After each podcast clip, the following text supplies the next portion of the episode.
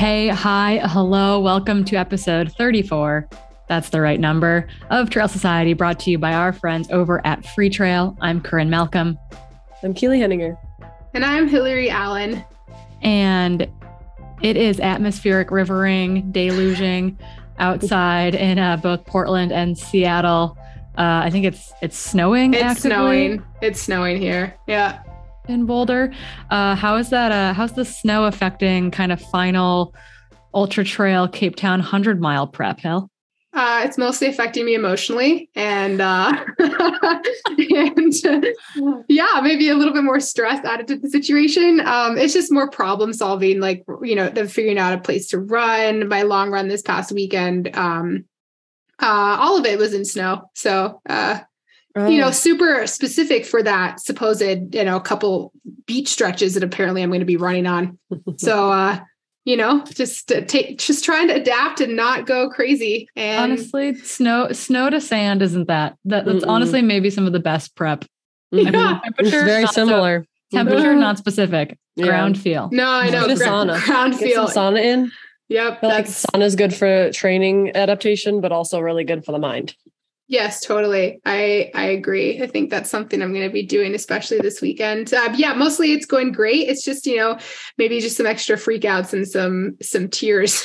what like, Hilly having a freak out? Never never. I don't. I was trying to tell ever. her the hay's almost all in the barn. It basically is oh, in the barn anyway. I don't like that. Almost all, uh, basically, it's basically in well, the barn. You have like what one more long point, run? It's like you're fine. The, you're yeah. you're not getting any benefits from it. You're getting a lot of mental benefits yeah, from it, and you're getting exactly. some neuromuscular stimulation. You're not getting any fitness at this point. No, you're exactly. trying to get to the start line healthy at this point. Yep. So let us mm-hmm. talk you off whatever ledge, cliff, mountainside you find yourself on right now. Thanks. Right now it's a sledding hill. Haha. Okay. uh, Keely, I feel like your training is looking pretty like I don't want to say normal because that's I don't know, not a loaded term, but it's what is normal. Um, my normal is very different right now, but it seems like training's going really well, and I'm just kind of wondering if that's got 2023 gears turning at all. Mm-hmm. Yeah, I mean, I feel like I'm finally running consistent back to back mileage weeks, which is really fun, and some workouts, which is nice and very humbling. It's like quite the roller coaster coming back to fitness where you like have some workouts where you're like, all right, I haven't lost anything. I'm a crusher. And then you have some other workouts you're like, and I'm really out of shape and don't know what's going on. so it's kind of a oh. whirlwind, but I feel like, yeah, I definitely uh I am signing up hopefully very soon for Black Canyon's 100K. Heck so. yeah. I'm hoping to be Woo-hoo. out there to either crew some folks and or to maybe maybe run the 60k. I don't cool. know if I'm actually going to be in a place where that is feasible mm-hmm. at that point. I would really like it if it was, but that's, you know, I went for a run today. I'm up to 30 minutes. It's still broken up into chunks, but I like I ran 30 minutes today in 3 minute intervals and like on the last one I was like, "Oh, that's my adductor. Mm. Stop it." And it's like feels totally fine walking. I can like get on my like horrible bike trainer that I love so much and like sweat out intervals and that feels fine. But yeah, I'm like I just mm. I like just texted my PT being like, "Hi, tell me I'm fine." So, mm-hmm. tis the injured life, right? Well, yeah, and it's like so hard to know at this point because when you're coming back from an injury that you've had multiple times of the very similar region, it's so easy to be like, "Oh my god, I feel this. I feel this here. I feel this here." Mm-hmm. And like, you know, sometimes it is valid, but sometimes it's also probably a little bit exacerbated you know and it's not really there as as much as you feel it is but like you're running by yourself and you're doing something new and you don't quite trust yourself yet and all of a sudden you're like this is real. It's so bad. And it's like maybe it's not. Just yeah. talk to your pt give get some other opinions. Yeah. Mm-hmm. so not freaking out yet but i'm gonna i'm gonna instead of running on what say today's Thursday. Instead of running on Saturday, I'll like try for another little run on Sunday type of thing. Nice. So just give myself an extra 24 hours yeah. of chill. Yeah, no, and you can still, it's about. Yeah. Right. Shifting. And you can still be trajectory up, you know, just might be a little bit of this along the way. Yeah. I hate the nonlinear nonsense, but always very, what it is. That's the, yeah. literally the one cons- fight it. The consistent always thing true. about any injury is it's all it's it's not linear. It's always just like this, always yeah. a roller coaster. Yeah. Mm-hmm. Join Sucks. join our roller coaster, guys. If you're listening to this, if you're watching this, join our roller coaster. Um, before we jump into some results, and we're not going to cover everything, but we're going to cover some cool things. Um, we have to give a big shout out to Athletic Greens. I've really enjoyed getting to use them kind of like our throughout the back half of this year. Um, and it's actually been really cool diving in more to some of the other stuff they have been doing. You know, they're not only are they safe for sport certified, but they um, are actually climate neutral certified as well, meaning that with every AG purchase, they also purchase carbon credits and support projects protecting old growth rainforest, which is a really, really big deal right now. And then additionally, for every purchase, they donate to organizations helping to get nutritious food to kids in need, including No Kid Hungry here in the US. So those dollars not only purchase that delicious AG, or maybe not so delicious, depending on kind of like what your lawn clippings taste like, maybe. Um, you know, it the money is going to a good place as well. So if you would like to try Athletic Greens, you want to give it a try, you can get a free one year supply of immune supporting vitamin D and five free travel packs with your first purchase. All you have to do is go to athleticgreens.com slash trail society. Again, that's over at, over at athleticgreens.com slash Trail Society to take ownership over your health and pick up an ultimate daily nutritional insurance bit to powder today. Our loved one companies we work with also stand for other good causes. Right. Great. awesome. It makes me feel good um, for sure. Uh, I guess I put news first. Let's do news and then we'll do results. Let's do it. Sounds great. Okay. News pretty light this week. I'm sure something will come out between when we're recording this on uh, Thursday and when this comes out next week. But um, Ironman uh, 70.3 champs happened recently in St. George, Utah. Um, I kind of got got the heads up that the live broadcast was free in the middle of the women's race. Um, it was free on Outside TV, which was really really cool. And interestingly, something that they did here, they also did at Kona this year, in which the men and women raced on different days, which meant that the live coverage was dedicated to each field, right? I.e., they weren't trying to find the women's race while the men's race was going on and vice versa. So it was really cool that like when you like signed on to watch the feed of the event, it wasn't cutting to, I mean, there was cutting to commercials because that's how free free broadcasts have to happen. But they weren't, you know, we didn't lose the women's race in the men's race. And I really, really enjoyed that. I thought that was mm. really cool. And then I guess I wish I would have other- about that. I know. Was I that- didn't watch it. yeah, it was cool. It was really, really cool. I actually didn't watch the men's race because that was on Saturday and I was doing other things versus I got to watch it while I worked on Friday.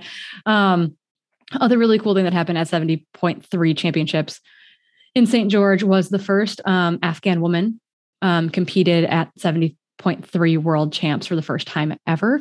Um, her name is Zainab Razazi. And at just 27 years old, became the first Afghan woman to race in the championship field. Um, she finished finished with just one minute to spare in 8:28:57. You know, in comparison to the women's winner of the race, ran I think just over four, or ran, biked, and swam just over four hours. Um, but really, really cool to kind of see this historic feat happen at the championships. Um, and as part of her training and racing efforts, she's been raising money for She Can Try, which makes sure that more women and girls can follow in her footsteps. Um, it was a really, really cool story. And I um, appreciated that coming through um, in one of my email newsletters this past week.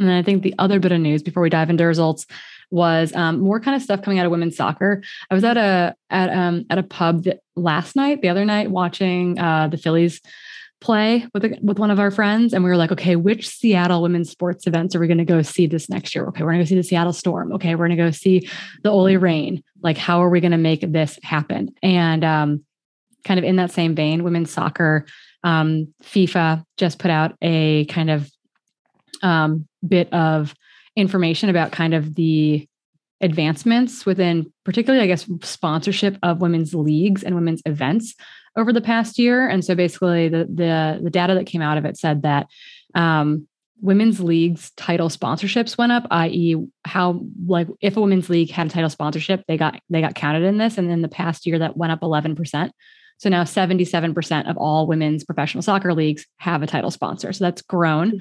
Additionally, um, broadcast revenue and securing broadcast revenue grew um, from nine to ten leagues. So another another league was able to to secure um, having broadcast of their events, and then they also um, showed in this most recent report that revenue growth is happening in the sport, with seven percent of clubs gem- generating more than one million from match day broadcast, commercial, and prize money sources. So women's soccer on the up and up. There was another stat that just came out actually because tickets for 2023 World Cup play has gone on sale and they like miss they like didn't understand the demand for the women's women's tickets like, Hmm. like tickets for the women's world cup and they like totally botched it it sounds like so it'll be interesting to see how they get that gets cleared Hmm. up but it was like a kind of like a oh duh like Yeah. people want to go watch this thing and uh, it sounds like they might have messed up um, ticket allocation Huh. for for the upcoming i think it's 2023 for the women's world cup Yeah. And this kind of reminds me of a conversation I had this week about the sports, like the sports um, retail market in general, and how a lot of big companies over the past, like, you know, half of a decade, so about the past like five years, have really targeted women, started targeting female athletes a lot. Mhm. Um, because they realize like women have a ton of spending power when it comes to like households as well. And so I wonder, you know, as companies are willing to start promoting more and more female sports and more and more female sports are getting more airtime and all this stuff like if if it's like a non-linear increase because like the p- spending power already is in the hands of the women and i wonder if like that will help expedite this even more than it would be otherwise. I don't know. Just a thought that's i had. super interesting. Yeah. Yeah there's someone some economist is going to run run the numbers on that one for us and, uh, please and do let get back to me because i don't know what i'm talking about but No, No, no, I, I think you're sense. totally on the right track. I mean, it's uh, that's definitely it. I think like women also like they shop more too, like Mhm. traditionally. So it's like, and culturally, I guess it's in the United States. So um, Well, I think that's why like those those NI like those NIL name uh image likeness uh sponsorships are doing so much better in women's NCAA sports than in men's uh NCAA sports for that region. Uh I think Air Jordan, the brand, uh just signed like an 18 or 19 year old to a nil- Mhm. an NIL contract, which is a huge, like apparently a, a very, very big deal. Mhm. Um, I think it's their first NIL um, sponsorship under under like that brand title. Um, there was someone, there was another one too, like just when I feel like the news coming out of women's sports as as far as like companies tagging um professional athletes in tennis and soccer and in collegiate sports as kind of their the the face and name of their brand is is on the rise and that is incredibly cool to see. Come on trail and ultra running. Yeah we're getting there. Okay so we got some results before we dive into the meat and potatoes of the show today. There's kind of we are recording this i guess the first thing i'll say is that we're recording this ahead of world mountain and trail running championships. Okay that is that is we are this is thursday those kick off on friday. There's going to be a ton of cool results. We are cheering our faces off over here stateside. Hmm. um, leah yingling's husband mike has been feeding me photos for Freetrail. It's been really really fun to get those up online. Um, Mhm. it's the inaugural event of them combining kind of trail and mountain world champs all together. It's so cool. And actually um, today the interview that you're going to hear in a little bit is with one of the team usa um, athletes Adam Merry. So we'll we'll touch more on that in a little bit but we just want to let you guys know that we are recording this ahead of those races taking place this weekend. So go team usa we're cheering for you. Super super loud. But what happened most recently i guess was i guess golden trail world series finals in madeira and then javelina 100 i feel like are the two big ones that were just like in my face really cool races really cool results hmm Yeah. I mean, there are obviously some other ones, but yeah, I feel like these ones take the cake. The Mhm. Golden Trail World Series being, you know, a five day stage race to finish, which is pretty cool. yeah it was a Um, cool but I'm so confused of the format. I feel like a lot of obviously Nienke crushed it and won the majority of the stages, but clearly, like the stages towards that end were not weighted as heavily as the races in the series. Yeah. So Right. so Nienke Nienke um, Brinkman won many of the Golden Trail World Series kind of summer races. Um, but then the five day stage race was kind of a comp like there were points awarded over the course of the five day stage race that then would get added to your best three results from the summer. Mhm. And so Nienke and Remy came in with like a buttload of points, just Mhm. all the points possible, I think. Um, because, you know, they, I mean, Remy ran away with the five day series as well. I think he won four or five stages. He Mhm. didn't win like the 6K flat stage, and that was it. Um, uh, versus on the women's side, I feel like there was a lot more mixing, mixing it up. Allie Mack was really like the, the, it was the Allie Mack show, I think. She uh, she won Despite two out of the five, right? yeah, despite landing like well, and she didn't start one of the stages, which is like another confusing Yeah. part of this five day stage race where you I didn't have know. to every stage. So, I mean, to give a bit of background too. So, Greg Vollet, so one of the the Salomon um, athlete managers, he comes from a background of professional cycling, um, and so I think for this five day stage race um, and final, he kind of mimicked some of the the the things that you see from cycling in in this the the final itself. And even to back up even further, this whole series is kind of com- comes off of the Sky Running World Series, which is still existing, but the Golden Trails has like a little bit more umph now because it's some different distances from mm. short distances all the way up to um, you know ultras right? And so you have these different series these races that have been kind of t- like starred as some of the golden trail running series races that qualify you for the finals. So once you reach the finals with all your points then you can get then basically in this final stage race there's five races but you only have to compete in three of them.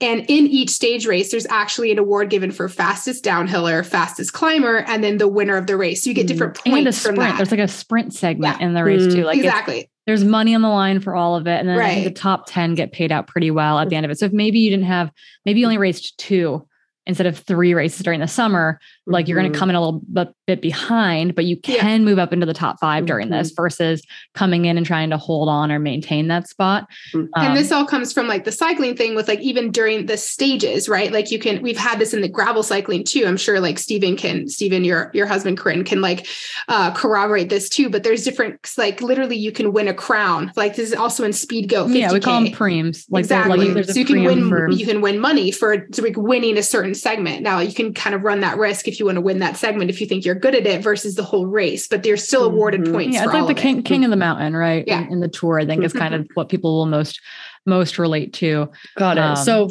for like for example, Nienke came in having crushed three of the Golden Trail Series races previously in the summer. So she came in with a ton of points. Yep. And so, you know, while she still needed to do well during those stage races, it wasn't as important for, for her. But Ali Mack came in with not very many points yep, and exactly. rallied her way into the top 10 basically mm-hmm. through this this um, series final yep. basically because yep. Ali Mack ended up hanging on to ninth which is sweet Sophia Laukli was another US gal top got second and then yeah, because she crushed was fifth. she crushed some series races too right like it was exactly mm-hmm. so so cool so yeah very very I cool like this format. format. it's cool yeah yeah mm-hmm. it's kind of it's kind of bonkers and there's some actually if you don't follow yet Matt Walsh's newsletter is it called trail mix or something of that nature he he really looks at the media side of the sport and his last his his post this past week that came out was all about the golden trail world series and it was super interesting kind of looking at historically how it how it came about and actually the kind of the bridge there with with sky running and actually how brands had signed on for golden trail world series but then there was a conflict with the sky running world series and right. brands were worried that if they left for golden trail it would screw up their relation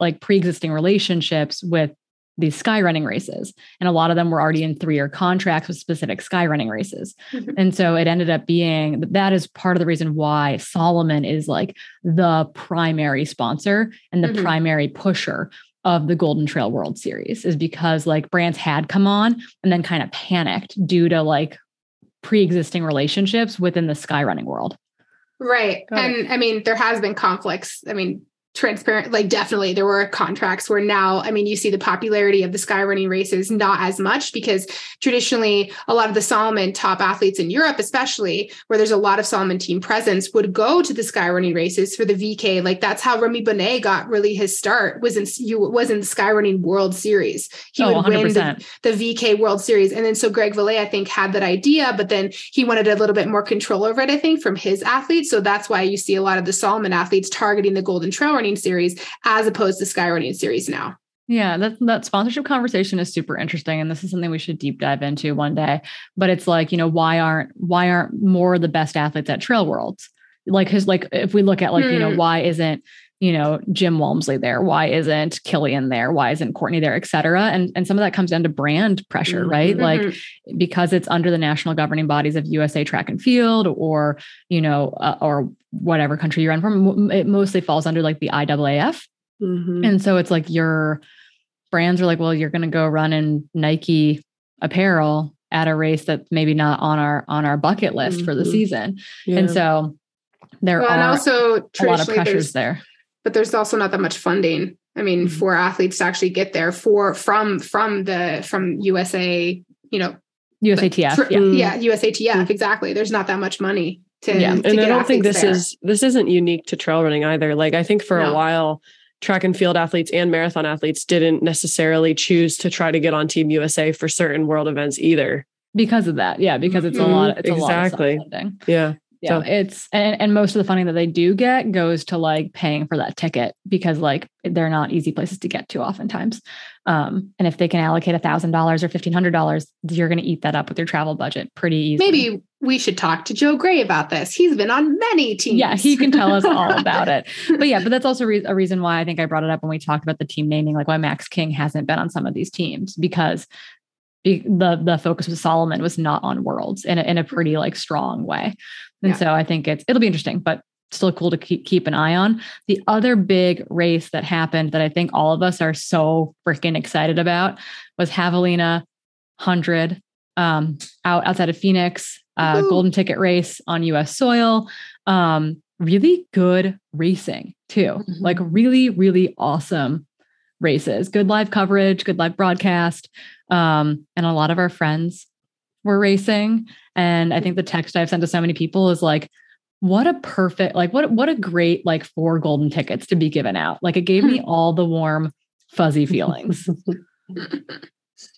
So Yeah. Da- yeah, Dakota Jones, Jonathan Rea, Woohoo. men's race took first and second, took the golden tickets.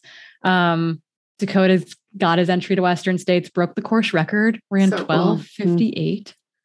Right. Like And I loved reading his post. It's like, eh, like running that fast, right? He didn't. He he was running this fast. He didn't know if it was sustainable, and then like he actually like felt good the last lap. It is so cool. it was And I know. too because he and John like were like going kind back of like and forth. And John caught him on this like the like basically the fourth lap, and so then in the fifth, I think he left the aid station before him, and then um, Dakota kind of like put down the hammer. But Mm. actually, I'm going to.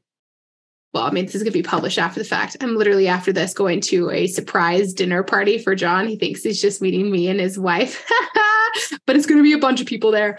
Yeah. Aw. We're Yeah. excited because I run with John. He's my training partner on his easy days. yeah, he's that guy is so, so, so, so fit and fast. It's kind of Yeah. wild. Um, that yeah, Was that his first hundred mile? no, no, No, he ran Western. He got a golden Okay. ticket to Western last year. I don't know year. why I don't know who this person is. He was a, a dark horse um He got the course record at Bandera like this Oh, yeah. year. That's how we got Cool. into. Oh, sorry, Quad Rock. Also, he raced Drew Holman. yeah, Um, he, he finished as the head of Drew yeah. in that race. Yeah, he, he's okay. he races predominantly in Colorado. Western States is kind of one of his Bandera and Western States were kind of like his push outside of there. He works in the environmental sector and was like, why would I travel out of state when I can race here? Mm. Um, but he told me after Western States, I like had to find him a pacer because all of his pacers like either weren't fit enough to pace him or like had other Mhm. things come up. And so Elon Liebner in the Bay Area like jumped in to pace Nice. him and paced him for like 30 miles or something. Um, Did he finish Western States? he did. He, He finished did. in 14th. He, he was in the top 10, fighting for top five, um, leaving kind of Green Gate area and just was like Mm. overheating in a bad in a Mhm. bad way, kind of on Cal Street, Mhm. and and just you know finished finished strong, but not. Yeah. not I mean, day. Western States is such a learning race. It makes total sense. So his little cousin though was like, "We're going back to Western States next year, right?" And he's like, "I guess we're going back to Western States." because he's So- originally from California, so his family was Mm, able to go cool. for there. But yeah, so like John, I mean, it's been cool to like I've been training with him for for a couple of years now because we have the same coach, Adam, and um, yeah, it's been cool to see the hard work pay off. But then also on the women's side, holy crap, I was so excited to see Devon win. Oh my gosh, she won. crushed She ran such a new masters race. wet record too. I know. Oh my Oh gosh. Um, yeah, she ran so patient all day. Goodness. Mhm. so patient, right? Mhm. Like, and with the recent, like, kind of the up and down health stuff this whole summer, like her kind of Devon Yanko DIY slam falling apart and Mhm. officially getting a lupus diagnosis. Cause like I had known previously that she'd been given like a latent lupus diagnosis and that was actually like a misdiagnosis. Mm. Um, so she's been dealing with this for a long Right. time, but not really knowing what it was. Um, kind of these like health flares and stressful situ like in stressful moments of time have like definitely been been all probably all linked to this loop like to lupus that she's had this whole time. Mhm. Um, And so I think mentally she just went in being like, you know what, I'm going to do what I can. I'm going to do my own race. And like it paid off in a big way. Like Heather Jackson went hard off the front in her first ever 100 mile race and that ran ran a great 100, like ran mm. faster than I've ever run before. Um, but ultimately I think finished fifth maybe. Um, we'll see her get a golden ticket at some point. I am certain. But yeah, huge, huge, huge shout out to Devon Yanko. Mm second fastest time ever on the course, broke her previous time. Mm-hmm. So she mm-hmm. PR'd her old course record, got broke by Camille Herron last year. Devon ran faster than her old course record. And I got and got the masters course record. Mm-hmm. Like just so cool. Hell yeah. Heck so yeah. Cool. Mm-hmm. second place. Oops. Sorry. I want to say I want to swear a lot. I want to say all the F F bombs right now. Well, second the place, French though. toast. That's what I say. Yeah um, but second place, super cool story. Someone that we're actually going to talk to on the podcast in not too long. Um, Riley Brady, second place, ran also a super smart race and like closed really hard actually in like the last lap and a half. Um, non-binary athlete, lives on the East Coast. Um, crewed and paced Ellie Pell at Western States last year. That's where I met them. Um, we'd reached out to Riley to do an interview with them ahead of Javelina, didn't quite work out with timing. And I was texting Ellie while they were racing, being like, Ellie, we're going to get in line. Like Riley's going to be a hot commodity, but we're really, really um, looking forward to getting to have a conversation with them and just think it's really cool.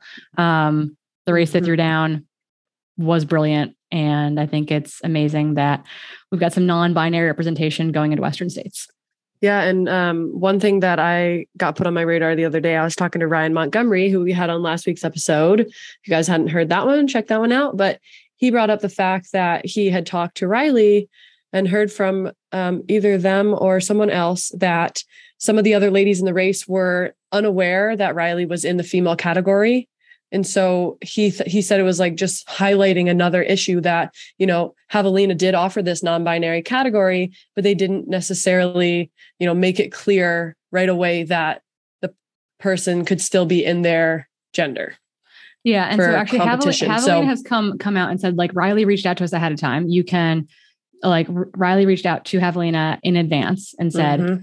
"Hi, on UltraSignup, I can choose, I can elect my gender. I am non binary. I've elected that I am non binary, but I want to be in mm-hmm. contention for a golden ticket in the women's field for this race. And yep. then it sounds like the tracker couldn't figure, like the tracking and timing mm-hmm. system couldn't differentiate those two things. Mm-hmm. And so they were listed in the non binary category. It's not that they changed genders in the middle of the race, um, that they yep. should have been in that category the entire mm-hmm. time. Totally. Um, so just another little boo boo, but yeah. No, races are learning. We're learning. Mm-hmm. The commentators yeah. were learning as the race was happening in real time.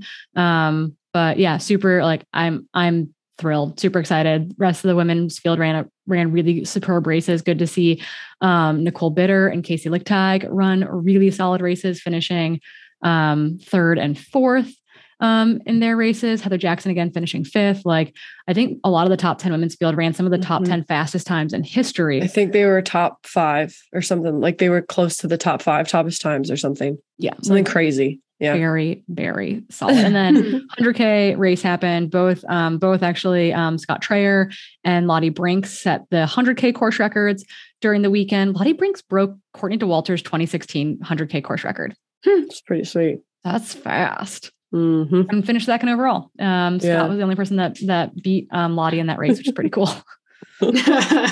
yeah, it's crazy. And then old Pacific Northwester Sarah Ostowalski um, was third. So it was like first place was a guy, second and third were ladies. Heck yeah. So and then cool. UTMB Mexico and Puerto Vallarta happened um, as well. I don't know what went Billy, you there. were about to raise that. All I can say is I dodged a major bullet and oh, fingers, man. everything is crossed. that the Ultra Trail Cape Town isn't like that. Inaugural races, man, they yeah. are loose. Not sounded, always. Not always. Here's the thing. Like, it'd be one thing, like, I've heard mixed reviews from the races in Mexico. Some people who were super upset by what mm-hmm. happened out there, some people who were like super into how hard it was, a little mm-hmm. bit of mm-hmm. both. It's like, and races can be hard. I am all about that. but it's like you got to know going in what you're getting yourself into and that seems to be the big limiting factor here like there was route like route finding Mm-hmm. bushwhacking like people were getting off course there were aid station issues there were Right. crewing issues there were I were think it it like speaks to like safety, right? Yeah. Like things, right? Like it's it's fine if there's a little bit of like disorganization with the first time event, like to be expected, right? You're learning, but I agree if Mhm. it's like maybe a safety issue, seems seems not cool. My friend Anthony, uh, who oh yeah anthony lee he yeah, he, Anthony Lee, he got fourth. He was Yeah, like so huge wrecked. I saw a picture of him like getting wheeled by like the luggage cart into his room after the races. He was so Mm. wrecked. But you know, it took him 26 hours to do well, it. the, and win- he the was win- fourth. winning, like the winning women's time 36. was, yeah 36 hours or something like that. yeah, brutal Wow. I know. And Kat Bradley was second with tw- 37 15. Yeah. And Sounds you know, like she some said she got off off-course time. course. Yeah. But like I think I a mean- lot. I think everyone sounds like they did. Anthony said he saw a jaguar out there. I don't know. I mean, yeah Crazy. Well, yeah. I mean, I guess we've heard of some of the bad it- stories, um, but let's hear about the good ones too. So send Yeah, us if you- some if you ran it, you actually had a really good friends time ran because it. could have been. Yeah, I, I think the vacation aspect pre and post race was pretty like deluxe from folks that are still like I have a friend who's like not yet back yet because they're just vacationing after the race. And I'm There like, okay, that sounds delightful. Like a little Mhm. like it's rainy in the PNW, go to Mexico for another week. Mhm. I wish I was there. Yeah. I know so- at the surprise party for John, Anthony's going to be there. I'm going to get the full recap. So Oh, next yeah. episode, we'll get some insider. okay. So I'll before we record him. Before we dive into the meat and potatoes, we got to give a shout out to the feed again. Um, thank you all for buying waffles. Not that like waffles is supposed to be the specific plug going on here, but I keep getting tagged in Instagram stories of, of waffle purchases. So I'm influencing someone or something anyway, but um, you too can go and put together a a snack box. You can get, you know, 800 gels in a specific flavor. You can buy recovery equipment, whatever you want. And you can get $15 in-store credit for your first order. If you go to thefeed.com slash trail society there again you can cl- you can claim or climb i guess a free $15 to spend on whatever you would like. Did anyone try anything new with this last this last month's box? Anything new and exciting? Are we still like joji bars and waffles for forever I mean, all of that stuff for forever. I'm actually trying some new stuff just because, um, well, specifically for electrolytes, because it's going to be a lot. It's going to be hot in my in my race in, in Cape Town, or p- the potential to be. So I'm trying uh, Humagel Plus. Um, it has some extra electrolytes in there. Um, they've got some cool flavors. Um, strawberry lemonade and pomegranate berry. Some really good ones. Guys, don't buy my pomegranate berry. It's like literally out of stock, and I, got, I think I got the last one. Oh, uh, so uh, yeah, Yeah. And if you find you really like something specific like me and you're just on the waffle train for life, um, you can order, you can like put together a subscription box where once Mm. like once ev- every two weeks, every month, you can get sent this thing with with your specific snacks. Maybe it's Huma electrolyte gel Mhm. added, you know, added to gels, or you know, it's it's whatever. But um you can do I- that too. So I, li- I like the options there to play with. Mhm. That Another gives you one a I- discount if you make it Right. monthly. totally. The other one I really like um, that I've been trying is Endurance Tap. It's a new brand that they just brought on, and it's uh, from Canada.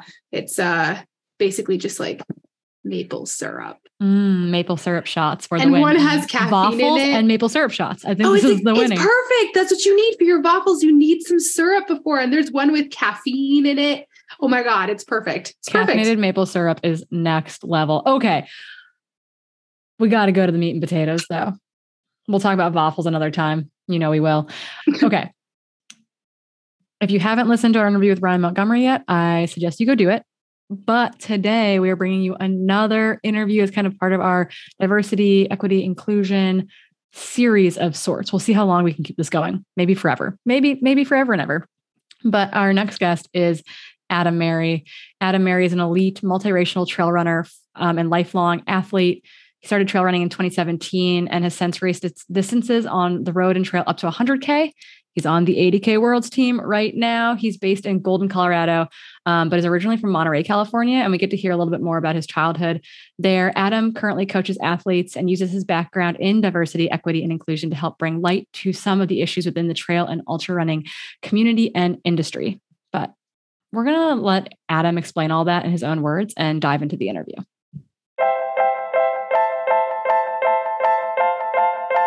My name is Adam Merry. I'm a professional trail runner based in Boulder, Colorado. I live here with my wife and four pets. Um, and I like to cook for one of my hobbies. Growing up in California was uh, a really awesome experience for me um, throughout my childhood and kind of early adulthood. Um, I grew up in Monterey, California, which is Central Coast, and it's kind of a melting pot. Like there's all different types of diversity of all kinds, like sports interest, recreation interests. Um, diving is a big thing there, like scuba diving and stuff, and um, ocean conservation. But there's, you know, a rich um, sporting culture in California. There's so much density of competition, so that was like a really fun aspect of growing up, competing in sports. Um, but yeah, I mean, I I guess the one one big difference that uh I don't really miss so much is there's no there's not really distinct seasons in Central Coast California, so it's kind of like temperate all the time, like 50 to 65. So the good thing I guess was I was able to like recreate outside like pretty much all year and so you can play team sports all year, you can you know if you're into like skateboarding or you know doing stuff like that, like you can do that all year round, which um I don't know, I found really fun. I I definitely think um, I pulled uh, in the in the directions I was interested in from a sporting and athletic context. Um, both of my parents were always like really supportive of kind of whatever I was interested in, be it you know athletics related or not. Um, and so I really had a lot of like freedom uh, growing up to pursue whatever sports I was interested in at the time. So I kind of did like everything, you know, like I was on like a travel competitive soccer team. I was in the Bronco World Series for baseball. Like I was like that into these different things. And then I'd like kind of switch and be into a different thing. Like in high school, I was really into football. Um, and I played in college as well. I uh, did, had a little like brief foray into competitive uh, track and field in middle school. That was like very painful. And then I was kind of up out of that after one season. Um, and then I, I got back into it in high school um, on our high school track and field team. But yeah, I I feel really lucky that my parents uh, didn't really have an agenda for me as to like what they wanted me to pursue athletically. It was really up to me, and I do feel like having that diverse like athletic background and i know it's different for everyone and this could this is probably also like largely genetic for me but you know i didn't like weight lift super early in my childhood and I had all these different kind of like functional movement, like strengthening uh, things that I would do in different activities. And so I'm like very durable. It's one of my kind of like superpowers as a trail runner now is like I don't get injured ever, you know, like uh, in terms of like a overuse injury or, or a bone density thing or anything like that. So of course I roll my ankles like everybody else now and then, but uh, I think that diverse sporting background early in my childhood like helped set me up for for that in terms of like why I chose um, the sports that I did growing up or kind of where I gravitated, um, I think there probably is definitely an intersection with race there for me. Like I grew Monterey, California is like a fairly diverse, but definitely like predominantly white community.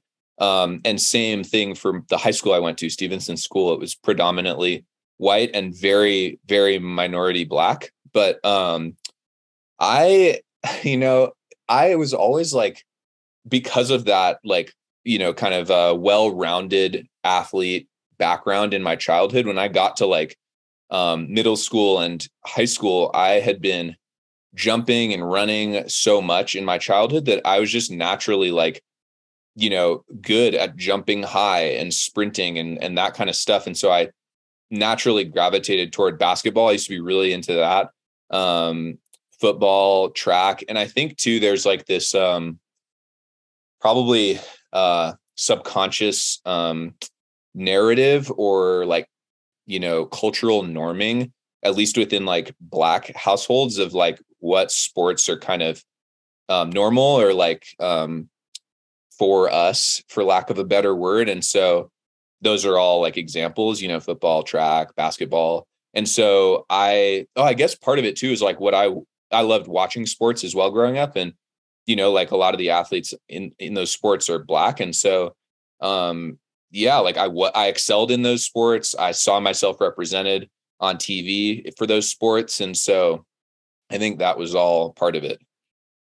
being multiracial, it's super weird because uh, I never felt like I could, I really belonged in either the white or the black community. It's always been something, to be honest, that I've like struggled with and has been much more alienating and painful than you might expect. Like, uh, when you have a more um, homogenous racial identity, you, despite any kind of like um, systems of oppression you might encounter or um, difficulties you might face because of your lack of racial privilege, you are part of a group. You know, like so if you're black, you you have that black community. If you're Asian, you have that community, uh, and so on and so forth. Same for for white folks. I actually was reflecting on this recently. Um, there were some really key figures in my schooling um, that were part of like the administrative staff, um, particularly like one black woman who just, it's funny, like I always felt like she understood me and we were like friends and she like looked out for me for some reason. But, you know, reflecting on it as an adult, it's like, man, she really like saw that I was one of the only like black kids at the school and like went out of her way to make herself a resource for me I always took it for granted as a child, but looking back on it, like I was so lucky to have that. At Stevenson School, one of the premier like sporting activities are like golf and water polo. And those were like, first of all, for golf, like, you know, golfing's like pretty expensive, you know, not unlike trail running to a certain extent. It's like, oh, all you need is like a set of clubs and you can, but it's like, yeah, but but not really. You know, there's like, what about golf lessons? Because like almost everyone kind of sucks when they first start.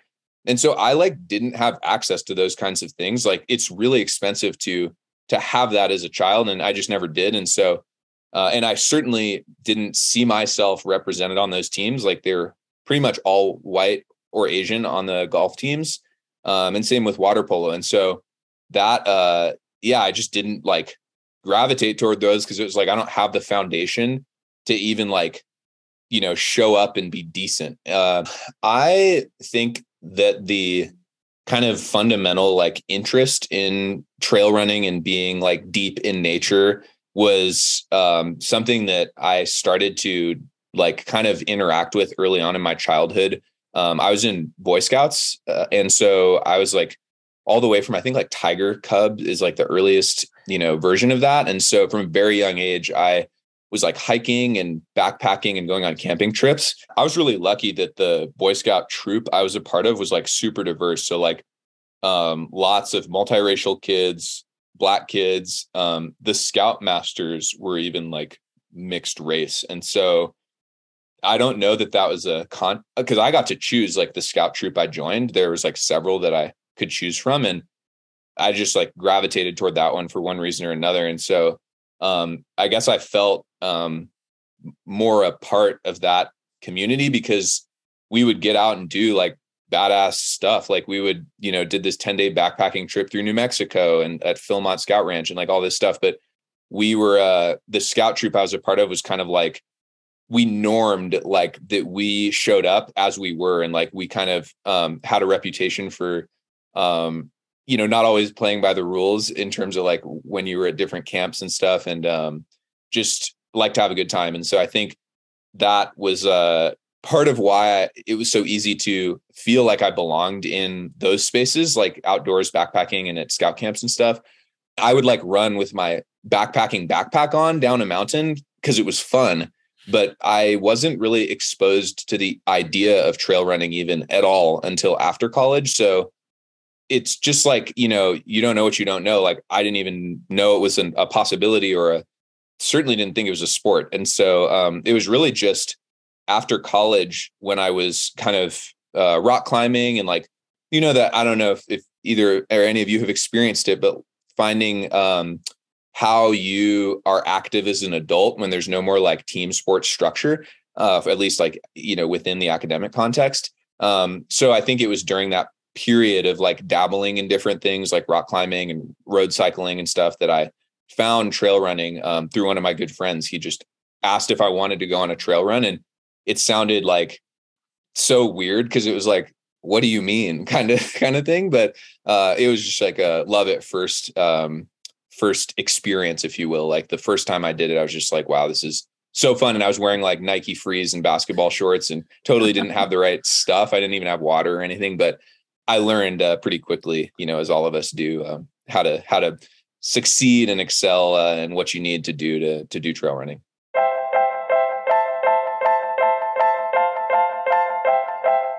I thought it was really interesting listening to Adam talk about, you know, sports that were logical for him to gravitate towards. Not that he was pushed or pulled or forced into any one thing, but, you know, that truthfully, like the role models that he had, the people he looked up to, the people who looked like him were in football and basketball and baseball, right? They weren't they weren't in water polo or tennis or or golf quite as much and so i thought that was really interesting and just you know not having personally not having an experience like that like created a lot of pause for me as far as like how how do i feel about that how do ha, like have i experienced anything like that remotely in my life and i'm wondering if either one of you have ever felt you know either drawn to something because of of representation or because of a specific role model or felt really out of place in any one one, you know, be it career or school or sport in your life? Yeah. Um, I have I have a couple examples. Um, I think one in particular was um, I was always just a bit more like sporty. I had an older sister growing up and she was just into different things than me. And so I always wanted to, I, so I gravitated towards um, things I was interested in, like playing sports with the boys at recess. And that's kind of where I made, I made my friends. Um, but I almost, I almost didn't like feel because there, there weren't like many people who, who were like me. So I always gravitated towards like the other, the other girls that were a bit more sporty like me as well.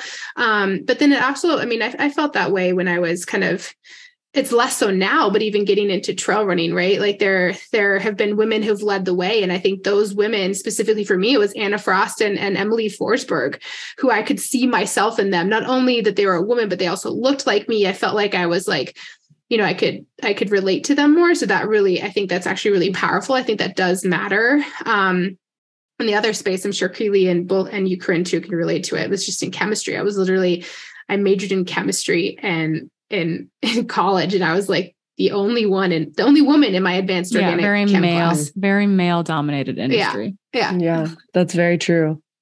Yeah, and I feel like I can definitely relate to feeling like an outsider, but I don't think I have any experience that puts me in his shoes at all. So Mhm. I don't think I'll comment on that. But I do think that I was very lucky in the sense that as I grew up, like in the sports that I played, I saw direct role models. Like there was a girl that looked dirty blonde hair, was like six feet tall, went to the neighboring school and went and played Division One basketball at Penn State. You know, like it was identical one for one. Like, oh, can I be that person? Okay, cool, I can. They are right there. and I, I I feel like I took that for granted, right? To be able to have someone that's just so relatable that you have like a very concrete someone to to look after. And I think Adam talks about this a lot in the sport of trail running specifically, where you know that representation isn't there. And and now as we're seeing maybe a little bit more representation come on, we actually have to be wary about that visual or that representation because there's something that is called tokenism in the sport that he'll dive into for us. That's really, you know, where brands are maybe showcasing these different ethnicity groups um, just for profit or just to showcase that they are supporting this group without actually putting money behind it. Without and so, actually supporting it. Mhm. so yeah, so Adam's going to talk us through tokenism and then how he's kind of you know navigated the trail and ultra scene as a, both a role model and through barriers to his own entry and to the athletes that he works with. tokenism in general is just being held up or um, used as an as a you know it, well in the racial context it often comes through vir- virtue signaling for companies or people um, and they want to show that you know oh well through our marketing materials or um, or whatever that you know we are in support of the black community or increasing diversity in trail running and they're using people as tokens of that support where in reality perhaps they aren't really um, you know making the financial investments um, in increasing diversity. It's really just a photo with a black model. That would be an example of someone being used as a token. Certainly, tokenism has been something that I've had to navigate and uh, kind of consider my entire life, whether it was in an academic setting or friend groups, um, and you know, professional trail running and trail running in general is no different. So, um, for me, it's really like case by case. You know, um, I I think I always believe that you know whether or not I'm being tokenized, I look at each kind of uh, instance or interaction um, through the lens of like, okay, why ever I'm getting this opportunity, um, is this an oppor- is this is there a way for me to like raise awareness about um, racial identity or for create more representation of multiracial black people in this sport of trail running? And so to be honest like oftentimes i've said yes to things opportunities um, to be represented in media or or otherwise that you know i do recognize like is perhaps like um perhaps i am being tokenized. There's been instances like in my um running career where i'm i'm looking at an opportunity and thinking like mm, like maybe this is like tokenism but it's important for me to you know create representation. And so if i say no to this you know shoot where they want to include me for this marketing material well then perhaps they choose a white person. And then that's kind of self-defeating for like a lot of what i'm about um, in terms of trying to increase representation in trail running racial representation and diversity. So i really take it like case by case. Um, but there's a lot of times too that i i just say no because i have a limited amount of energy emotional and physical energy that that I have to give. And so um, I try to be strategic with like what I say yes to and what I say no to. I think it's really obvious uh, when you're being tokenized or people want to use you. Um, when that's happened to you your whole life, like in different scenarios, like you can just, it's like you you read it and you just can see like, oh, them they're trying to use me, you know. So and then you have a decision, like you can either kind of um, take the opportunity smile and like you know further your what you want to um, or you can you can say no and that's a totally valid decision as well that that i've done many times. So um yeah but to be honest corrine it's like you know i would be lying if i said like i felt good about that or like it was um you know not a big deal. Like it it pisses me off like oftentimes like when i when that happens it's like really frustrating, you know, and um it's uh it actually ties into like what I would like to encourage folks to do at the end, but it comes from a lack of self-awareness on the on the end of like the person who's extending this opportunity to you or asking something of you. It comes from a lack of their own like, you know, racial identity awareness or like context about um these systems of oppression. And so that's what's frustrating is like you know, as a minority who's like often not on the privileged end of a lot of these systems, like I've spent a lot of time like doing work like on myself and in, you know, reflecting and um, going through workbooks and having these kind of very um, emotionally vulnerable moments, like talking about race, whether it's with people I'm close to or not, like I used to do um, DEI and social justice training at my previous job. Um, so I'm having these conversations with white folks, and it's like that is so such a big emotional lift. And so oftentimes when when I feel tokenized or folks reach out and like um, don't realize the nuance to what they're asking, it is a little bit like tr- triggering in a sense. And um, yeah, it's all part of it. it's definitely hard to um, not let the um the anger like turn into like big time resentment or a like chip on your shoulder that's not productive for um yourself right and your own like progress uh and the and the people around you so i think lots of folks have that in one way or another in their you know life and in their different identities and so I'm, i think it's something we all struggle with to a certain mm-hmm. extent so when i first started trail running which was over five years ago now, like um, So like not a really long time ago, but you know, it's been a minute. Like I think uh I don't know, apart from the things that are like very obvious, like, you know, hydration packs have gotten a lot more sleek and you know, people aren't carrying full-size water bottles around all the time. Like um it I think I th- I really do believe that like there is a shift that has happened from like this you know um this very homogenous um particular type of like middle-aged white guy that's like that is a trail runner. And there there is a lot more um just representation on starting lines in terms of like diversity of age of people participating a lot more women in the sport which is really cool. Like it's just crazy to reflect like the first trail race i did like the woodside trail run in california. Like i don't know i don't even know if i remember seeing a woman running. Like at all or like on the start line or anything. So it's just like that has changed a ton.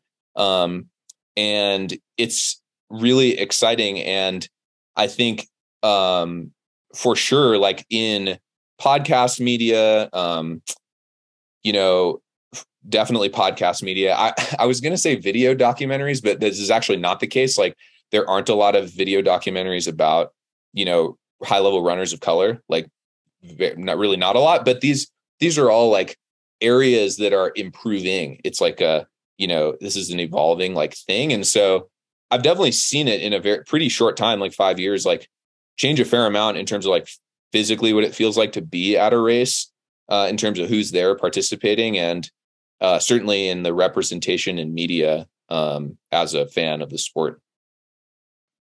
I think taking a leap into the trail world for most people is probably a little intimidating regardless of your your race or identity but certainly for people of color like it you know you do you do look at running groups or races or you know race photography and it's like damn that's like mostly white people. It's a little bit more scary because you don't see yourself in that. And i'm not going to lie like it is oftentimes it does feel a little bit alienating a little bit. But the thing i would say that I really, really believe is that, you know, trail running and the fundamental act of like accessing these wild, beautiful places in nature is worth it. It's worth that little bit of discomfort and the periodic, um, you know, maybe feeling of, um, maybe in my case, like being tokenized or feeling like the only one on a start line or feeling isolated. It is totally worth it. Like I will be recreating out out in nature in these spaces like forever. And the great thing is like that we're all as a community like having more and more of these conversations that um, address these ideas of like racial identity and different identities. And i think there's much more of a willingness to make trail running more inclusive and diverse as a sport. And so that's hopefully going to continue to progress and improve. But even if it stayed just as it is right now like I'd really encourage anyone listening that's on the fence or even like a little skeptical. It's like the the act of trail running in and of itself is worth it. There are barriers still for um, people of color and and uh, people of different socioeconomic privilege for sure. Like um, I think for me personally, like when I got into the sport, I was lucky that I had a friend who would just show me around the trails and I didn't really start like racing. I was just running on the trails in my community and so the only real barrier there was like literally not knowing like where to go or like how to not get lost or like do I carry water with me? Like literally something as simple as that. Um or like eating while you run, right? Like that's something a lot of us have learned as we've done trail running more and more um, you don't just have to run with no calories like you eat snacks and stuff. And so a lot of those barriers i think are knowledge based um, but there are definitely barriers that i um, know exist for athletes i work with uh, and just friends of mine in the community um, around access to trails access to races. Um, there's there's even some things like systemically that i think most people you don't even like consider it if it's not your situation but like you know if you like in terms of socioeconomic privilege for example like if you're living kind of more paycheck to paycheck you might be waiting to register for a race until you get paid and it might fill up you know and you're a black runner that's like oh man i was really looking forward to this race because I can't travel to race. This is like the one race nearby me that I can do. Or, you know, I just had a runner recently who's like an up and coming black runner and he wanted to run at the USATF like Colorado 25K champs. And it was like, that was your opportunity. And you like missed it because of this stupid like thing, right? Of like, oh, you like were waiting to get paid, then it filled up, then you couldn't get in. And so I think like creating more inclusive systems like that really do just take like um creating leadership structures, whether it's like boards or RIDC like has some of these like committees in place, but like resources for race directors um, that or uh, other organizers that they can use to like really contextualize all of their policies and decision making so that we can kind of de- start to tear down and like remove some of those barriers that are unintended but are still um, you know blocking people from participating as much as they might like in the sport. Yeah so as someone who's you know crushing it on the trail and ultra scene you're a respected coach in in our industry like you've you've cultivated this platform. And you talked a little bit about seeing seeing yourself represented in football players and basketball players growing up. And i'm wondering what it means to you to know that there are young runners of color out there who who see you and see you on podiums and see you at events and see themselves in you and see that like what does it mean for them to see that sliver of representation? Well it's uh you know representation in trail running uh, of diverse athletes to me is like really important and i um not only try to model that personally like with my own performance and involvement in the sport but um in my coaching as well like i try to support bipoc athletes and uh, conditionally offer sliding scale pricing and stuff like that um, for certain athletes and you know it to be honest like i don't hear oftentimes like who is or is not um, feeling inspired or more included by the representation. You know, it's like the thing about um, social media or like when someone snaps a photo of us on a podium, like we don't know what eyeballs that reaches or what the impact of that is. And so um, it would bring me like so much joy to hear from uh, a young runner, uh, you know, uh, BIPOC or something that felt like they wanted to try out trail running um, because of seeing me like that that is really cool. I've had some adults um, that that's happened to, like at races and stuff like that. Uh, black folks who were like, "Dang, like I, I actually started trying this or felt more included at this event because you came up and talked to me." And so, um, it means a lot. You know, it's it's always those small like acts of um, kindness or openness um, between people that I don't know. I always remember, and I feel like make a lot of the sacrifice and um, I don't know the tough the tough day is worth it. So uh, it means a lot to me for sure.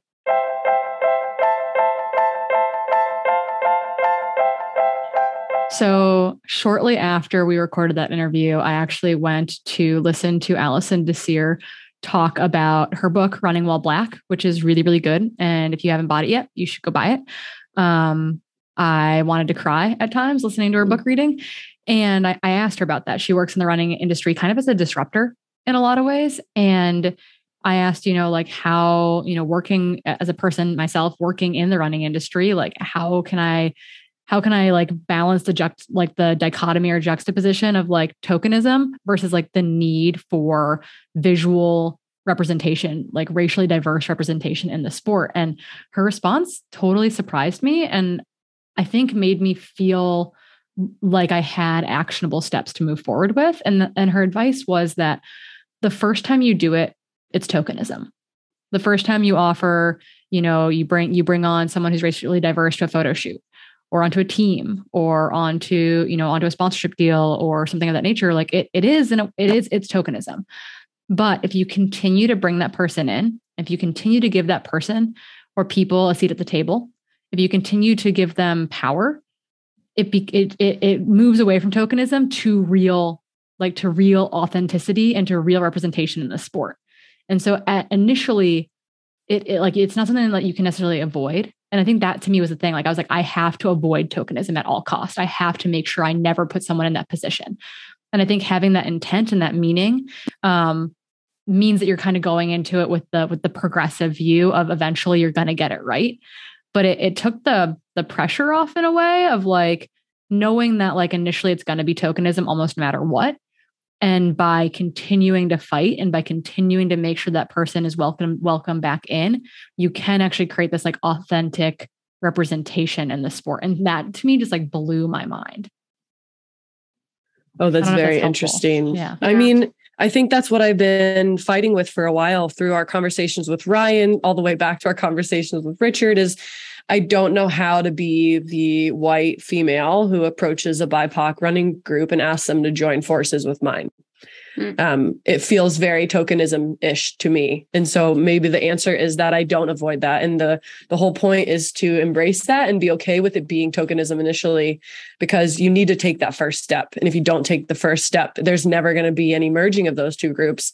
It might feel a little bit superficial at first or a little bit tokeny at first, but then it will evolve into something more genuine.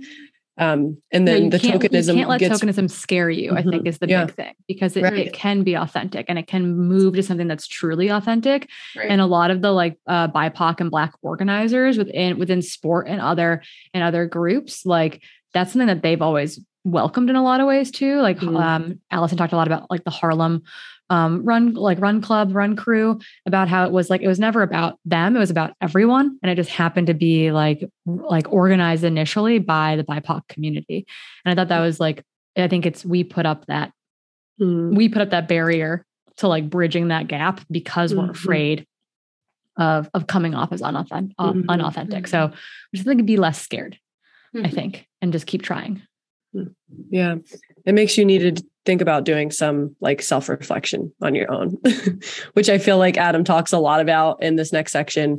He talks a lot about how self reflection can help you be more inclusive in this space and to actually encourage, you know, others to participate is like learning a lot about yourself and how you identify with different genders and ethnicities. Um, and he is no stranger to introspection. He has this beautiful piece he wrote for Trail Runner magazine where he just goes into the depths of his own mind during a race. And we'll link to that article here in the show notes. And it goes, a part of it goes as this, and then we'll transition to the Trail Society episode to have you listen to Adam talk to you through his feelings around this article.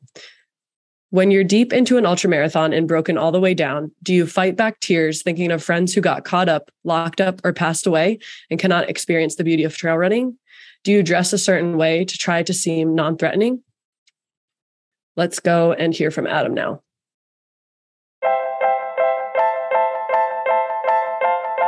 That article I wrote for Trail Runner um, describing that internal like monologue or dialogue sometimes it feels like I have with myself is like I don't know that's that happens like all the time and has happened for a long time for me and so uh, I I've heard from some that it resonates for them and it's like really um, yeah meaningful to get that feedback but I think what I would suggest um, and what would be my recommendation, you know, for any anyone listening to this, like regardless of your race or background or anything like that, um, is you know, I think we can all acknowledge that there's a lot externally that we can do, like as a trail running community, as race directors, you know, Corrine, everything you said, athletes, uh, friends. But the thing I would ask of anyone listening, uh, if you're interested in you know contributing or you know not sure what you can do is like engage in some self reflection and i'm actually going to hold up this little book i brought. It's been really impactful for me. It's called the racial healing handbook by dr Anneliese Singh. It's a workbook. And so this is for anyone like black white anyone uh any kind of identity. And it's really helpful um, to do kind of introspective reflection on your relation, your personal relationship with race, um, particularly. And I think it's only through that real willingness to reflect on your own uh, relationship with race that we can all collectively like have a productive um, conversation and create solutions that aren't uh, riddled with blind spots. And so that is what I would what I would ask is like whether it's the racial healing handbook or a different resource you connect with uh, more, like take that time to like reflect on your own. Um, and then I'm I'm sure that through that self reflection, like any kind of outreach you might do um, to try and be an ally to someone or external kind of systematic change you might make if you're a race director or something like that will be much more well informed. I used to work at the Monterey Bay Aquarium, which is a nonprofit uh, in Monterey. Really awesome. Uh, if you're in Monterey, you have to go. It's like the best aquarium in the world, in my opinion. Um, but I used to work in technology there. But in my, you know, and at the end, I was like the engineering manager for our exhibits team. But during my tenure of seven years working there, I think like five or six years, I was a member of the DEI committee at the aquarium, which was a group of like cross functional folks there who um, would meet, I think like every other week um, and talk about DEI uh, concepts, content, and um, look at organizational policies at the aquarium and make recommendations and changes. And so I had like many opportunities to unpack a lot of these um, racial issues as they sh- like show up in the workplace. Um, and then we would also create time for like personal reflection. And I had ex- the experience of leading, spearheading some um, organizational changes, like we changed our dress and appearance standard, for example, to be more inclusive and allow people to show up at work as their authentic self rather than having to cover up tattoos or not have you know colored hair or things like that and so um that was really like formative experience and at the end of toward the end of my tenure there when the whole um, george floyd moment happened we actually kind of like bootstrap organized um these uh like racial equity and social justice trainings that the DEI committee that I was a part of actually facilitated. So we um you know, we're trained by some professional like experts in that space. And then we facilitated these very um, vulnerable and emotionally charged conversations around racial identity and social justice for like five day workshops for like hundreds of staff. And so, as you can imagine, like that was pretty heavy duty and raw, um, especially being a person of color. Like facilitating those meetings of mostly white people. Um, and so I, you know, you have to like do the work to, to be able to facilitate it. And so that's part of where this like racial healing handbook recommendation comes from is like I found a lot of meaning in that um diving deeper into my own racial identity and I really found that through watching these you know many tens and tens and tens of people like go through these workshops that like most of the kind of like collective improvement that we made as an institution around like DEI, like competency and awareness and fluency, like acknowledging and um, bringing race into the picture at work um, was around like introspection that we had done in these courses. And so that's why I make that recommendation so strongly is like we have to like pause and like do the introspection before we can like go to solution mode um, for how to make these changes at a policy level in trail running i think i think a lot of us haven't had the opportunity to like do that because it's still unfortunately like kind of a like early like thing to be doing like examining your own racial identity like 20 years ago that like wasn't a mainstream thing to do.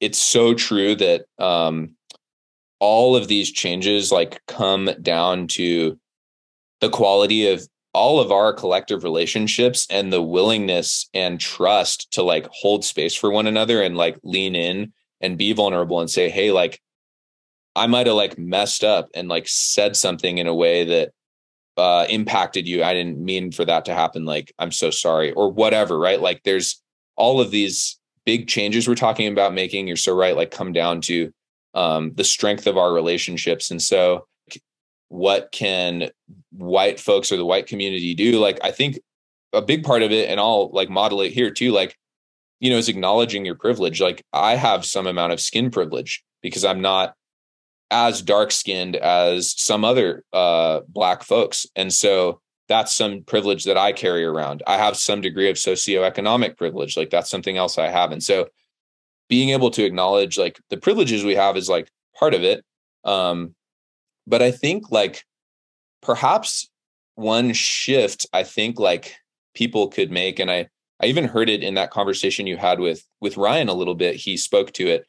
was this idea of like try not to burden your um friends of color or like you know people in the you know lgbtq plus community like and asking them like to solve these problems or asking them like um to help you do this thing or whatever like i mean obviously like collaboration is important but i think like really taking the time to like do some of that reflection yourself. I think like if we do that we will have some idea like each of us will have some idea about like what we could do initially and that way that lowers the burden on like people who are already like um experiencing like uh discrimination in some way or have trauma racial trauma or other identity trauma having to like also do the work of educating white people. Like that is like uh you know tough. And i think the the thing we can all do of course as i've said i'm kind of like a broken record now but is like do introspection. But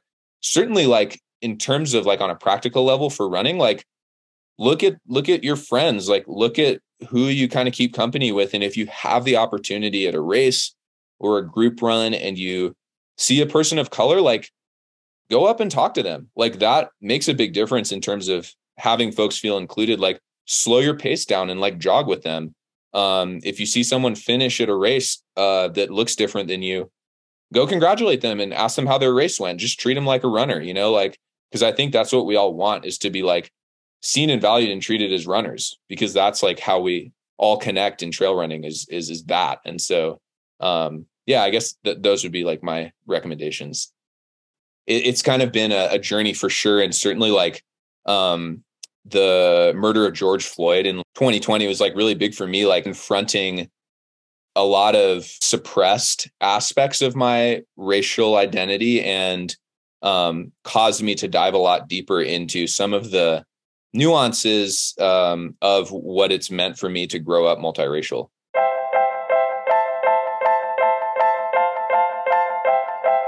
I think one thing that really stands out with both Ryan and Adam is just kind of their their willingness to be vulnerable and their willingness to you know uh, like immediately own up that they that they make mistakes as well. And I feel like that brings that brings you into this sense of like being ready and willing to also do the work to to be self-reflective to be vulnerable to acknowledge when you make make mistakes to acknowledge when you have privilege i thought that that was really really interesting and and very very grounding and i'm wondering if this has spurred any self-reflection on either of your parts i think there's a lot of i mean similarities to the conversations we've had with with ryan even back with um uh, with Richard, um, right, kind of in, in the Strava piece uh, with um, um, Patrick Prestgrove as well. Um, and so, I mean, I think, yeah, and it's it's it always makes me introspective of like what I can do on you know a daily basis or in my own community, right? Because I do think it kind of goes goes back to that. Um, and yeah, I don't know. I mean, it's just I think it goes back to just like not not burdening people like Adam or um, you know other people, but also just like taking responsibility on yourself to be oh like almost like a welcome parade, right? Because like we all think this sport is awesome, and so I think it's like we want more people to feel welcome and that they belong, and so that that's something that I can definitely do at like any run or race or community event that I'm at. And I'd say like that nothing, no action is too small was kind of the other thing I really pulled out of that too was that just like it might seem really minor to go up to someone and and say hi or to congratulate them on the race or just to check in with them like like we're all humans. Um that's not a big action. Like you can make a big difference even just by like i was out on a walk run today on a very busy path in seattle because traffic was horrible to go to trails and like knowing that I like made someone happy just by like acknowledging their presence and like saying hi and smiling and being being a human and being a good human um, goes a really really long way in creating a welcoming community. Mm-hmm. Yeah, because I think the best part of the trail and ultra running community or the trail and ultra world is the community, right? Like it's amazing. It makes you feel so loved and it gives you the motivation to get to that finish line. And so we need to be able to spread that to everybody. And that's not a very hard task because it's like so amazing to be there. Yeah. Slamming. Slamming. Let's slam. Sorry, guys. We're just rough transitioning here. We're making it through this rainy, gloomy, snowy day. Society Slam, my favorite segment of these podcasts, I feel like, in part because you all make our lives delightful, sliding into our DMs or emails or wherever you find us, because sometimes DMs don't work and that's okay. Um, but it's brought to you by Oura Ring. Um, they've got a new menstrual tracking algorithm that seems really cool. I know personally, I think I just noticed this recently um, that my 48 hour pred- prediction window has been really, really good despite being on a progesterone based IUD and having a very light period for the most part. Like, very, very cool. And I've been digging my sleep tracking. I like Hmm. need a sleep tracker and it like it it pings me at 7 p.m., which is like gonna happen here in a couple hours. And I'm always like, hey, get off my back, man. Like, you don't know me. Don't tell me bedtime's approaching. But then I'm like, oh, right. Like winding down is important. Um, so it's been something that I've like really, I've really come to love recently as it's been very dark and very gray here. Yeah. And I just love that they've now made the period of prediction like mainstream on the app. And so yeah. it's right you don't front have to and go center. searching for it anymore. all of your mm-hmm. body temperature trends. Exactly. Mine has been super off this go around because I got really sick. And so I'm like, I can't tell if I'm supposed to get my period today or if it's just like my body temperature is so high. Higher than it normally does for the menstrual cycle. being a lady. And my so cool. readiness score is a 55. So Oh, oh no. Oh no. That might be the lowest I've ever seen it. It's cool. My heart rate variability didn't exist this morning when I woke up, and I was like, "Whoa, that's bad. Oh geez. Don't know what's going on there." Um, yeah, it's been a time. Okay, Hilly, I know that we're we're butting up against your your heart out, gotta go party with Mr. John Raya. we're not even we're not even spoiling it because this doesn't come out until after I the know party. it's great. I'm gonna have him listen to this and he's gonna smile. Um, but yeah. Slam, Uh, slam away. Slam away. So I really I don't have one, but I wanted to take this opportunity to um I actually just came off of some run camps. Um and it's so cool because I think this is like a really cool way um to get I had a run camp um a few weeks ago in Colorado and it was a really cool way like there's some people who were just newbies into trail running and I think it's such a powerful way to kind of get into trail running and people from all different backgrounds and ethnic- ethnicities so it was really cool to be a part of and um uh, so there's like a few more run camps coming up. So I just wanted to like throw it out there. There's some that are pretty far away, like in Costa Rica in February, but some other ones in the Colorado area and um, Palisade, Colorado in March and Leadville, Colorado in July. I've partnered with my a good friend of mine, um, Scott Jones, with Becoming Ultra. So you guys, I'll just Keely will link it in. Well, it'll be in the show, show notes. Um, so if you want to check it out, I'll be at all three of those, and it's it's a cool way to come together and learn about trail running. So yeah. I love fun. it. Keely, Um, slam away. so I have kind of one that pulls at my heartstrings. Um, Oh no, mine's really too. just is yours. Uh, is it the same? no, probably not. Would it that be hilarious if it's the same it might again? be. Okay, What's yours? no, you go first. Yours about We'll eating disorder. No, not at all. Oh, okay, okay. cool. Um, so I got a, a message from a listener talking about, you know, having really tough time finding a gynecologist that understands her situation. And she's been basically dealing with an eating disorder for over 10 years Oh. and has been f- trying to slowly get back to a normal body weight and has finally, you know, reached the outskirts of the BMI curve, right? Like 18.5 on the dot. And now found a new new gynecologist because they had to move and that gynecologist is saying that it's totally fine she doesn't get her cycle that she doesn't Oh, need to worry about it that she's a normal BMI so she doesn't have to worry about the weight and they're very confused as to why she has these questions. And so really just a call to action to those uh, gynecologists out there and doctors out there that you know you got to find out the bigger picture around your athletes and this kind of story doesn't shock me but it also breaks my heart because hmm. this is not someone who deserves to be told that they're normal and they're fine and that, that this is all normal. This is not normal. You need to be getting your cycle. And if you're not, then your medical staff needs to be working with you to help you get it back. And, you know, I had a really great opportunity with my gynecologist recently. I just got a new one. And she asked me how I felt about fueling. And she also asked, told me that there are times where if I'm not feeling well enough while I'm training hard, I could lose my period. And that's not a good thing. That's the first time in my 30 Hmm. years I've ever been told that by any doctor. So, Hmm. on one hand, optimism. On the other hand, not so optimistic. Um, But yeah, just a shout out. But we hear you, we see you. Um, I think you know that you deserve better than that and that you can shop around and, and find someone who will listen. Yes. And and there might Hmm. be some resources out there too through like Opal or another or some of these other organizations where you like can bring information with you into into uh, doctors' offices about like being weighed, um, which you don't have to be, et cetera. So there are things that um, I think Opal might have some. If not, we can probably find some for you. And I'm trying to remember what I did last year or last year. Wow, last like two weeks ago for Society Slam, but um, I don't think it's this one. So that's what I'm gonna do. Um, and it's uh, a listener wrote to me, and it made me cry, and I think it made them cry about just kind of like this reminder of like taking care of ourselves and how important it is.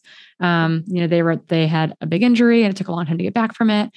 And then now that they're back into the swing of things and like they are running really well, it's really easy to um, take more on and say yes to too many things and not take care of themselves and slip back into old habits. And I was like, oh, this sounds familiar.